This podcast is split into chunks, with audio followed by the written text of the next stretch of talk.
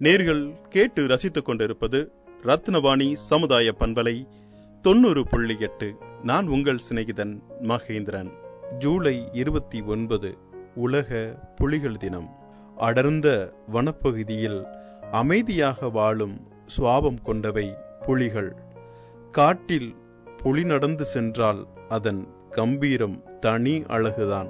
ஒவ்வொரு மனிதனுக்கும் கைரேகை மாறுபடுவது போல் ஒவ்வொரு புலிகளுக்கும் உடலில் உள்ள வரிகள் மாறுபடுவது இயற்கையின் அதிசயம். புலிகளை பொறுத்தவரை பசித்தால் மட்டும் வேட்டையாடும் சுவாபம் கொண்டவை. புலிகள் மான் காட்டெருமை காட்டுப்பன்றி போன்ற விலங்குகள் புலிகளுக்கு மிகவும் பிடித்தமான உணவு.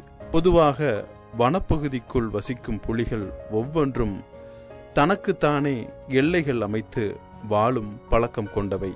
மிடுக்காக சுற்றித் திரியும் புலிகள்தான் பச்சை பசேல் என காட்சியளிக்கும் வனப்பகுதியின் முக்கியமான ஆதாரமாக விளங்குகிறது. உணவுச் சங்கிலியில் முக்கிய பங்கு வகிக்கும் புலிகளின் எச்சங்கள்தான் பூஞ்சை காளான்களை உருவாக்கி பல்லுயிர் பெருக்கத்திற்கு வழிவகுக்கின்றன.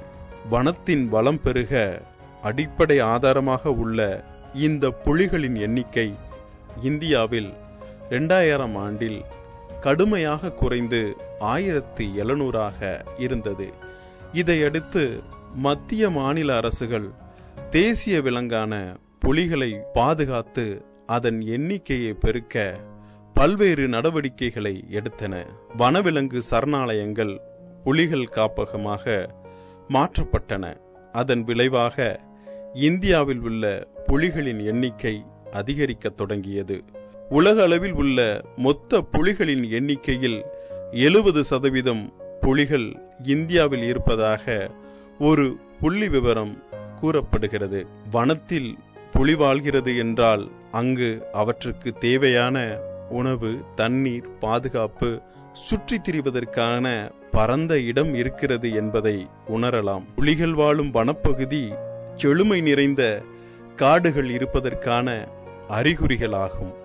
இந்தியாவில் இரண்டாயிரத்தி பத்தாம் ஆண்டில் ஆயிரத்தி எழுநூத்தி ஆறு புலிகள் இருந்தன. இதுவே இரண்டாயிரத்தி பதினான்காம் ஆண்டில் இரண்டாயிரத்தி இருநூத்தி இருபத்தி ஆறாக இருந்த புலிகளின் எண்ணிக்கை இரண்டாயிரத்தி பதினெட்டாம் ஆண்டில் இரண்டாயிரத்தி தொள்ளாயிரத்தி அறுபத்தி ஏழாக உயர்ந்துள்ளது.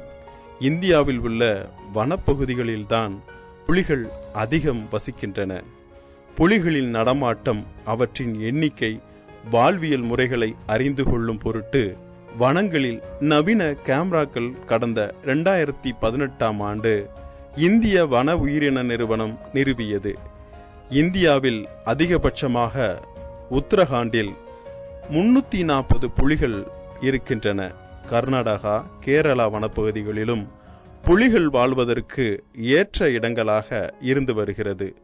புலிகள் அதிகமாக வாழும் மாநிலங்களில் தமிழகம் நாலாவது இடத்தில் உள்ளது. இரண்டாயிரத்தி பதினாலாம் ஆண்டில் வனத்துறை வெளியிட்ட புள்ளி விபரத்தில் தமிழகத்தில் உள்ள வனப்பகுதிகளில் இருநூத்தி இருபத்தி ஒன்பது புலிகள் இருப்பதாக தெரிவிக்கப்பட்டது. இந்தியாவில் மொத்தம் ஐம்பத்தோரு புலிகள் காப்பகங்கள் இருக்கின்றன. தமிழகத்தில் களக்காடு முண்டந்துறை சத்தியமங்கலம் முதுமலை ஆனமலை ஆகிய வனப்பகுதிகளில் புலிகள் காப்பகம் செயல்பட்டு வருகின்றன. தமிழக வனப்பகுதிகளில் புள்ளிமான் கலைமான் காட்டெருமை அதிக அளவில் இருப்பதால் தான் புலிகளின் எண்ணிக்கை பெருகி வருகிறது. தமிழகத்தில் உள்ள நாலு புலிகள் காப்பகங்களில் இரண்டாயிரத்தி ஆறாம் ஆண்டில் எழுபத்தி ஆறாக இருந்த புலிகளின் எண்ணிக்கை இரண்டாயிரத்தி பதினெட்டாம் ஆண்டில் இருநூத்தி அறுபத்தி நாலாக உயர்ந்துள்ளது குறிப்பிடத்தக்கது. வனப்பகுதிகளில் மனித நடமாட்டம் அதிகரித்தல் வனங்கள் சுருங்குதல் ஆகிய காரணங்களால் அடிக்கடி மனிதர்கள் வாழும் குடியிருப்பு பகுதிக்குள் புலிகள் புகுந்து கால்நடையாக தங்குகின்றன. இதனால் மனிதன் புலிகளுக்கிடையே மோதல் ஏற்படுகிறது. நாளுக்கு நாள் வனப்பகுதிகள் சுருங்கி வரும் நிலையில் வசிப்பிடங்களின்றி புலிகள் நெருக்கடியை எதிர்கொள்கின்றன. எனவே வனப்பகுதிகள் அழியாமல் பாதுகாத்தால் மட்டுமே இந்த பிரச்சனைக்கு தீர்வு ஏற்படும் என தேசிய புலிகள் பாதுகாப்பு நிறுவனம் எச்சரிக்கை விடுத்துள்ளது.